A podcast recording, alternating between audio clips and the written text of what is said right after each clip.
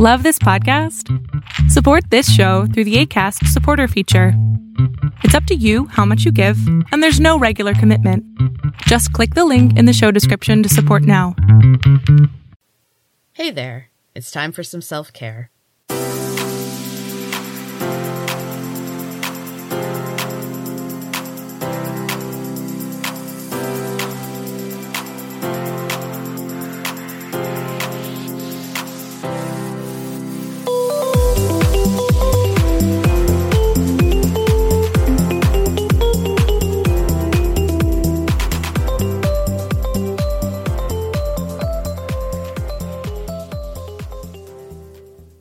So I am super excited for this week's episode.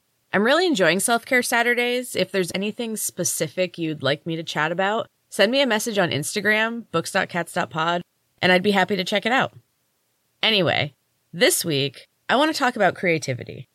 So I use creative projects to relax. I can really get into a flow state and write or design or do whatever for hours. I love flow state. It feels like meditation. So, one of the most inspiring books that I've found about creativity is The War of Art Break Through Your Blocks and Win Your Inner Creative Battles by Steven Pressfield. I love this book so much. There's a quote on the cover of it that's from Esquire magazine, I believe. I think. Um, do magazines still exist? Anyway, they call it a vital gem, dot, dot, dot, a kick in the ass. And I agree completely. So, The War of Art is broken up into three sections. The first is called Book One Resistance, Defining the Enemy. So, Pressfield goes into detail about what he calls resistance, which is essentially anything that interferes with your creativity and productivity. He puts it much better, though, in the introduction to the book. There's a secret that real writers know that wannabe writers don't. And the secret is this it's not the writing part that's hard. What's hard is sitting down to write. What keeps us from sitting down is resistance. So there are lots of great gems in this book, and it was really hard to pick just a few, but I'm going to try my best. There's a lot of descriptions of what resistance is, and these three really jumped out at me this week. The first is resistance and self medication. Ugh. Okay, so I think most of us have used something at one time or another to numb our feelings. Personally, that is my MO. I'm not really proud of that, but it's true. It's something that I'm focused on fixing right now, which is both painful and freeing. But it's hard. It's hard to feel things. Pressfield says, when we drug ourselves to blot out our soul's call, we are being good Americans and exemplary consumers. We're doing exactly what TV commercials and pop materialist culture has been brainwashing us to do since birth. Instead of applying self knowledge, self discipline, delayed gratification, and hard work, we simply consume a product. That first line is really rough when we drug ourselves to blot out our soul's call. I don't like to think about blotting out my soul's call. And I feel like a lot of people, that's just how they function. Like they push down what they actually want to do what they think they're supposed to do. And I would say that I spent a good chunk of time trying to do that. And if you are not doing what you're passionate about and what you're actually supposed to be doing, and you're trying to fit into some mold, it's not going to work. And you'll break it eventually. okay, so the next thing about resistance that I picked is resistance and victimhood. This one hit me hard for a different reason. Um, I've definitely been guilty in the past of playing the victim, and it is so deeply embarrassing to me. Um, one thing I really hate is admitting that I have weakness. So I haven't played the victim card very often because that is just too much.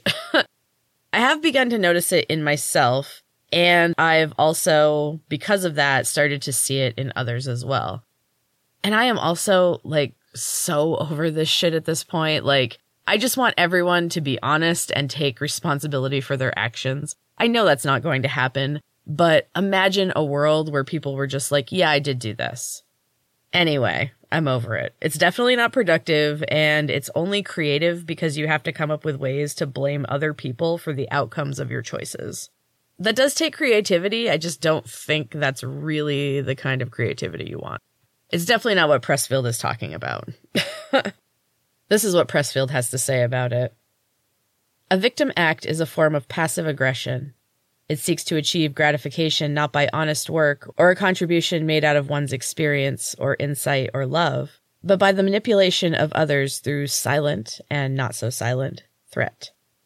The victim compels others to come to his rescue or to behave as he wishes by holding them hostage to the prospect of his own further illness, meltdown, mental dissolution, or simply by threatening to make their lives so miserable that they will do whatever he wants. Do you know anybody like this? It is the worst. And there's never a thank you. You know, you do and do and do, and there's never a thank you. Anyway, that's also resistance. and the third one I picked is resistance and being a star. Ugh, okay. This is one of those things that I would love to pretend I have never felt or wanted, but we all want to be a star at some point, right? Admired, an exception in our chosen field. I know it's not just me. But it's not really about the end result. It's about the process. And this is something that I have been working through for a bit now. And I find that I agree with Pressfield wholeheartedly on this one. He says, Grandiose fantasies are a symptom of resistance. They're the sign of an amateur. The professional has learned that success, like happiness, comes as a byproduct of work.